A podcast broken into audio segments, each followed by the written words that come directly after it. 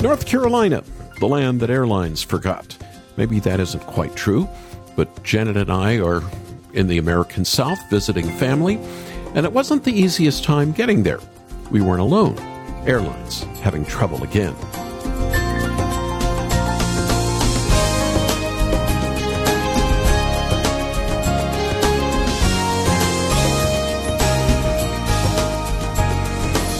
Airmageddon. That's what some are calling it. Canceled flights, delayed takeoffs, thousands stuck. We had to get from Washington to see family in North Carolina. Three years ago, that wouldn't have been a big deal, flying from one end of the continent to the other, even on the 4th of July weekend. But a couple of days before we left, our airline canceled the second leg of our trip. After hours on hold, we were able to get new flights. Then those were canceled. Eventually, it was sorted at the airport. What a headache. What a time. Few things in life go the way we expect, but we can know that Jesus is in control of it all, even if it's unexpected. Welcome to Haven Today. I'm Charles Morris, sharing the great story that's all about Jesus, and we're in a series this week called Christians You Should Know. In a minute, I want to share with you a conversation I had in Oxford, England, with John Lennox back in 2008. We recorded at the home of the late C.S. Lewis. It was a delightful visit, sitting at the desk of the late Oxford professor with a current Oxford prof. John is a great defender of the Christian faith, just like Lewis was. But as you'll hear, there was a time in his life when he struggled with his faith. And the Lord brought C.S. Lewis into his life when he was a young student at Cambridge in the early 60s. It's a story I know you'll be happy you heard, so stay with me. After the program, I want to send you the new film, The Most Reluctant Convert The Untold Story of C.S. Lewis on DVD. It's this untold story of how Lewis came to know Christ as his Savior. And as you watch, your faith will be inspired. I also know it would be a great movie to share with someone who's struggling with their faith. So just call us in a little bit at 800 65 Haven. 800 65 Haven. Or watch the movie trailer on our website, and you can make your gift there at haventoday.org. Haventoday.org. Now let's open this program in July with Scott Krippayne and crown him with many crowns. Crown him with many crowns, the Lamb upon his throne. Hark how the heavenly anthem drowns all music but its song. Awake my soul and sing of him who died for thee and hail him as thy matchless king through all eternity.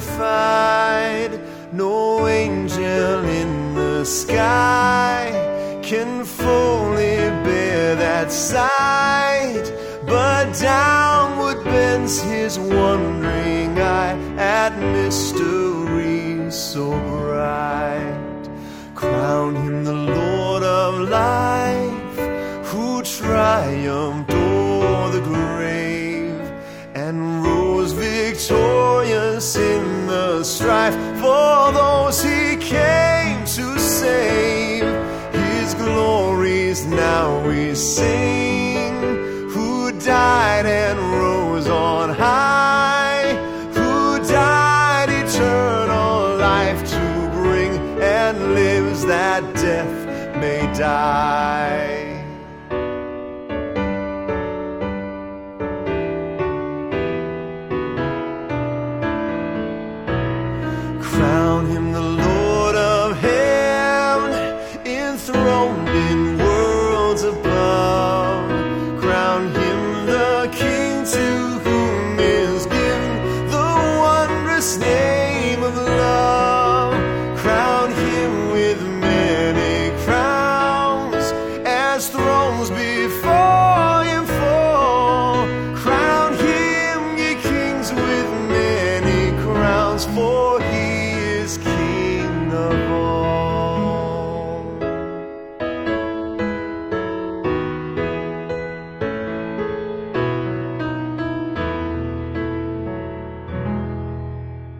This is Haven today, and we are coming to you from the Kilns. And uh, I'm sitting at the desk of C.S. Lewis across from uh, Dr. John Lennox, who is a professor at Oxford University, three earned doctorates.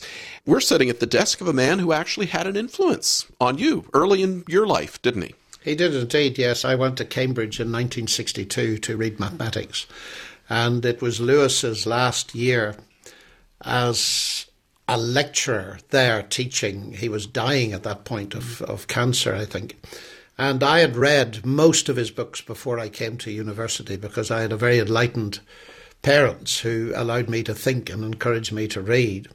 So the English department lecture theatre was just across Mill Lane from the maths department. So I sneaked out once or twice from the maths lectures, which I should have been attending diligently, and went to hear Lewis. And I'm so thrilled I did because it was it was a profound experience just going into that lecture theatre packed with students sitting on the floor and Lewis bursting in through the door in the winter dressed in his big heavy coat and starting to lecture as he came through the door and unwinding his scarf and taking off his coat so that he was in full flight by the time he got to the lectern.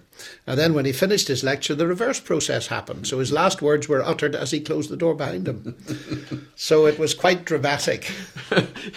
you were a believer uh, when you went to Cambridge. You told me that in the past. Uh, but at the same time, uh, here you were listening to Lewis. Lewis was an atheist. And early in your experience at university, you befriended atheists, didn't you? Oh, yes. Well, of course, Lewis had been a Christian some years when I heard him, but he was an atheist up until middle life, certainly.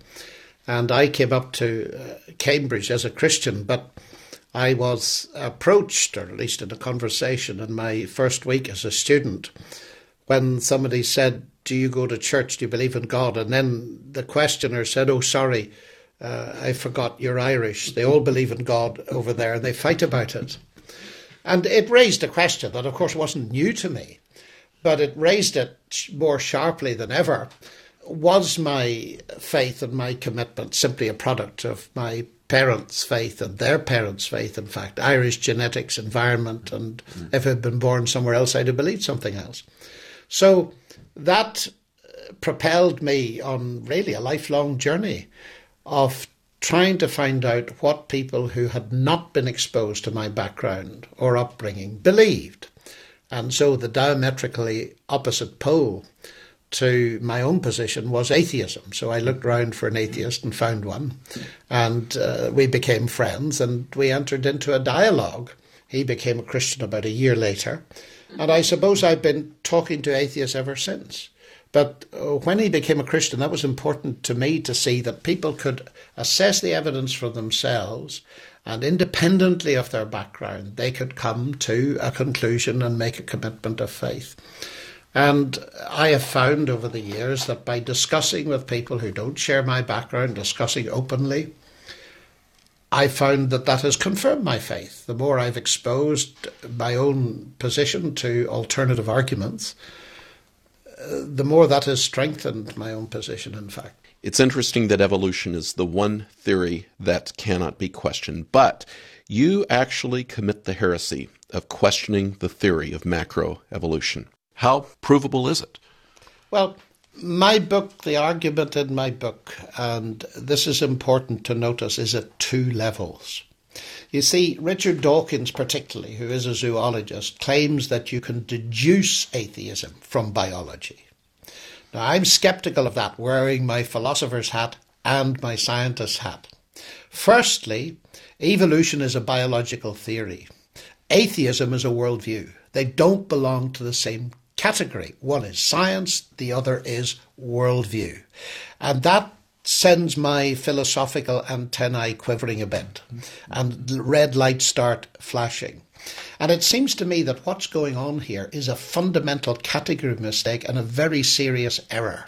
And it goes like this.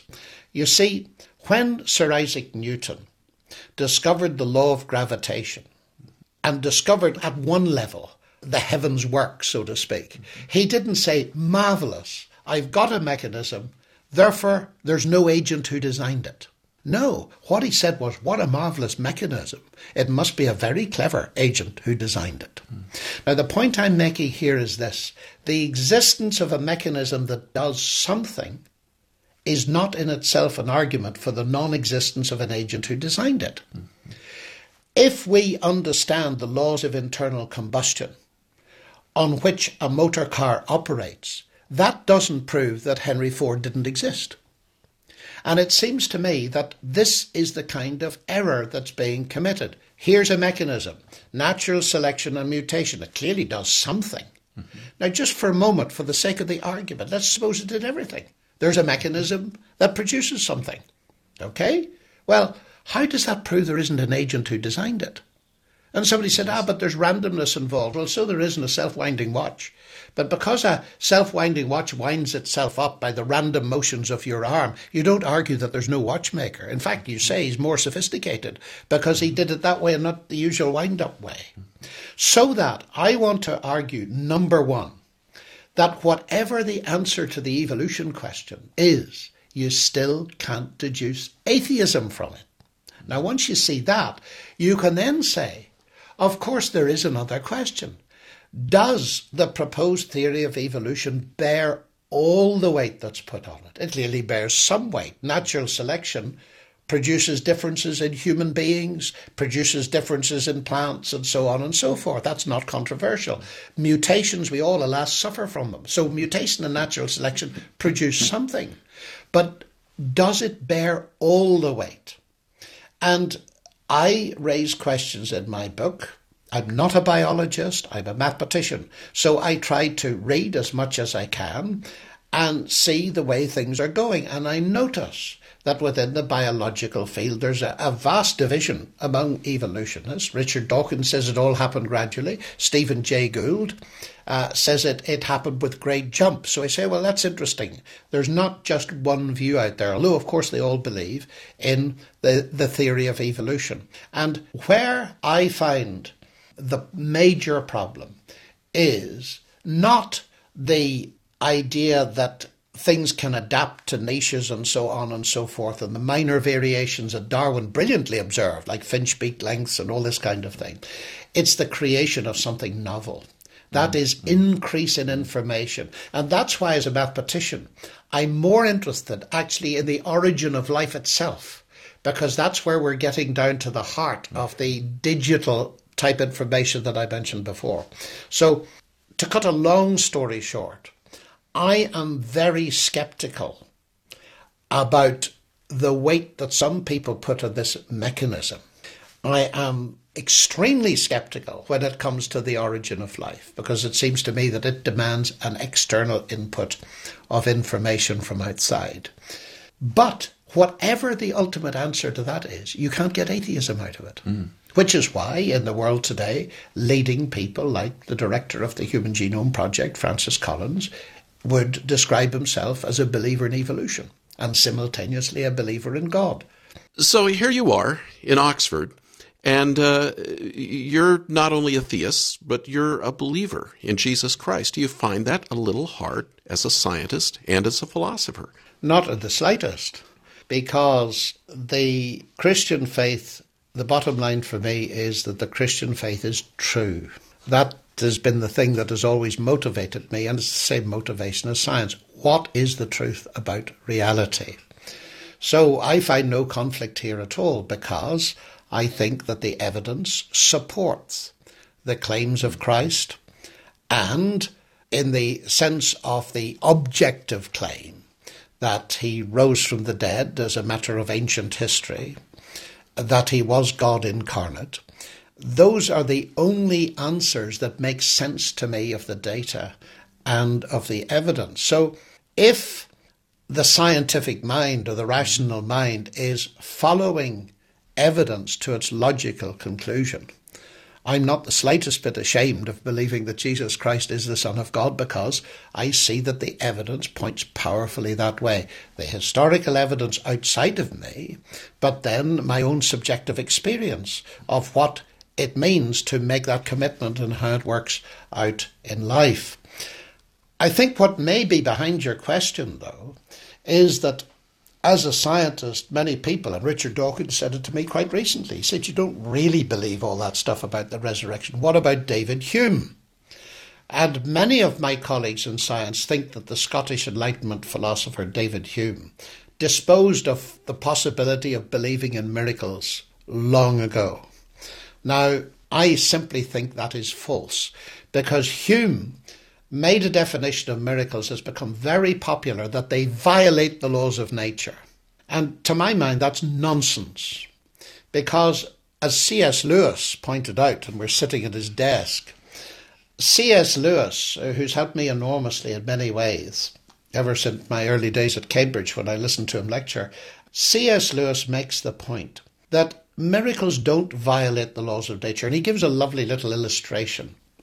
And it goes like this He says, Law of arithmetic 2 plus 2 equals 4. So if you put $200 plus $200 in your bedside drawer tonight, that's $400. If you wake up in the morning and find only $50, you don't say, oh, the laws of nature have been broken, but you might say the laws of the United States have been broken. but how do you know that the laws of the United States have been broken? because you know the law of arithmetic. It hasn't been broken. So you know somebody's put their hand into the system. Mm-hmm. Now that's exactly the same. We know that dead bodies don't normally rise. Otherwise, we'd never recognize a resurrection as anything special. So the point that Lewis makes is very important, it seems to me. In order to have what we call miracle, you need to have two things. One is a system of that has regularities built into them. And secondly, God, who's outside that system, can feed a new event in. God is not a prisoner of his laws because those laws are our formulations of what normally happens. So when God becomes human, to put it in contemporary language, he codes himself into human life. He codes himself into one of the cells, one of the eggs in Mary's body, and then nine months later, Nature takes over, assimilates it, as Lewis says, and nine months later a child is born, as Dr. Luke tells us. In other words, laws of nature are not broken. It's God feeding a new event in. And you see, resurrections aren't normal, nor are they natural, but no Christian ever claimed they were. Hmm. This is super nature. That is, as the New Testament says quite explicitly, it didn't come about by natural processes. Of course not. It came about by an enormous injection of power by God from the outside. So to suggest that miracles, in that sense, God doing something special that's not within the normal cause effect web, violate the laws of nature is simply nonsense to my mind. But secondly, the other nonsensical thing is the argument that many of the new atheists use that in the New Testament times they were so pre scientific, they had no notion about the laws of nature and they could believe in miracles easily. And of course, we can't. It's nonsense. Joseph, who was betrothed to Mary, knew exactly where babies came from. And when he heard Mary's story and discovered she was pregnant, he, he wanted to divorce her. That's part of the historical record. He was a pious Jew. And it took some convincing for him to accept her. The blind man that Jesus cured. And there was a big discussion with the religious authorities. Was he blind before and what had happened? And he said, Look, he said, gentlemen, uh, uh, it hasn't been known since the creation of the world that a man who's been born blind, he knew the regularity, yes. you see. So this is absurd, as if they were somehow unintelligent people at the time of the New Testament. Uh, why has atheism become so popular today? Well, popularity, I don't know how I'd measure popularity, but these people have all written best selling books. And if we ask them what's driven that, one of the factors certainly is 9 11. Mm. Richard Dawkins claims that 9 11 radicalized him. And I think the conclusion that they publicly draw is such an easy one to follow in a way that it has immense popular appeal. This is religion. 9 11. Okay, it's extremist religion, but it's got to stop. Where does extremist religion come from? It grows on the edge of moderate religion. Therefore, all religion has to go. So they lump all religions into one box and decide that it's time for religion to be destroyed. And Steven Weinberg, in a conference in the US last year, I think it was, he said that perhaps the best thing that we scientists can do is to finally bury religion. And so, on the one hand, there's 9 11, which sent a shockwave around the world as an example of what extremist fanatical religion can do as the new atheists understand it. That's the one hand. And on the other hand, the cultural authority of science. So they're bringing the two together to say that science is going to bury God finally. And then they say, well, we don't need God anyway. To be good, they bring in the ethical questions and feel that they can provide a, a base for ethics. So there's a lot of appeal there because people are naturally afraid. The rise of terrorism, its connection with uh, religion, and so on. So I think that's their own analysis of what drives it. Christopher Hitchens is very extreme in his book God is Not Great. He says religion poisons everything, it's an unrelieved evil. Mm-hmm, mm-hmm. I noticed in the first debate that I saw between you and Richard Dawkins you actually showed love to Richard Dawkins. Surprised me. Uh, you were trying to beat him up. I thought you made some better points than he did. Was I accurate in reading the fact that you actually actually love Richard Dawkins? Well, I would never try to beat anybody up because I don't think Christ did that. In other words, it seems to me that what is very important is to establish a civil public square where we can debate these ideas. I am diametrically opposed to Richard Dawkins' ideas. But as a Christian, I believe that all men and women are made in the image of God. And therefore, we must, I feel, debate these ideas in a very civilized way. And that's what I tried to do. Whether or not I was successful, uh, other people must judge. But that, to my mind, is the important thing. My motivation for doing the debate was not to score cheap points at all, it was to get these things aired so that the public who listen can judge between the two views and they can decide for themselves. At the end of that same debate that I saw you uh, uh, engage Richard Dawkins, you actually made a flat out defense of the gospel of Jesus Christ. You said you believed in the resurrection. I thought his jaw dropped at the time, and he said, Now I've got you. I knew you would come around to this.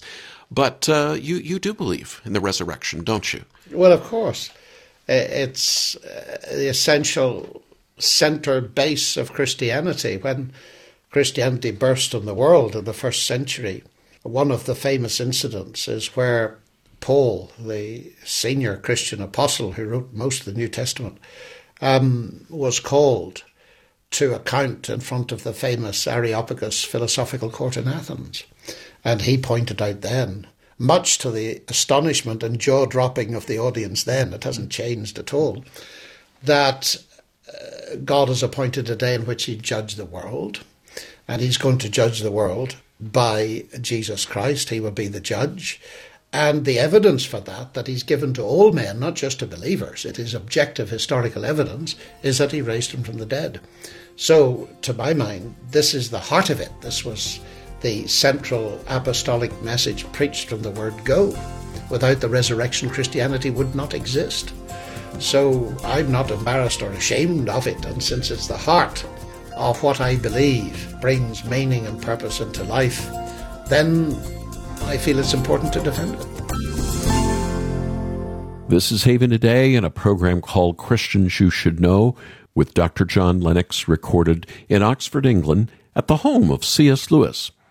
If you'd like to hear the extended interview, please check out our Great Stories podcast at haventoday.org or wherever you get your podcasts from. And speaking of Lewis, for your gift to the ministry, I'd like to send you the new film called The Most Reluctant Convert The Untold Story of C.S. Lewis on DVD. Your faith will be encouraged as you see a hard boiled atheist transform into a follower of Jesus. And it would be perfect to share with someone who's struggling with their own faith. Our number you can call right now is 800 65 Haven, 800 65 Haven, or watch the movie trailer on our website and then make your gift there at haventoday.org. Haventoday.org. And let me just pause for a moment and give you an invitation. If you have never been or would like to go again and walk where Jesus walked, why don't you join me in Israel? We have an Israel Jordan tour that's beginning at the end of November. I hope you can join me. Just go to our website, haventoday.org, and you'll find information. Or call us on our phone number and say, We want to know more. I'm Charles Morris. Thanks for joining me. Come back again tomorrow when again we get to share together the great story. It's all about Jesus here on Haven today. Here for your encouragement and your walk with Jesus. I'm Charles Morris with Haven Ministries, inviting you to anchor your day in God's Word. Whenever you see a sign on the grass at the park that says, Don't walk on the grass, what are you tempted to do? Walk on the grass. Wet paint, don't touch. First thing we want to do is check if the paint is still wet. We just can't follow directions. Humans are ungovernable. Israel was no different. The Lord had to set boundaries in Exodus when he spoke to Moses on Mount Sinai. Don't touch that mountain. If you do, you'll die. That was a picture of his holiness. Sinful man cannot appear before the Lord on a whim. We must be purified, not through the law, but in Christ the curtain has been ripped, and we have access once again. Read God's Word daily. Visit getanchor.com.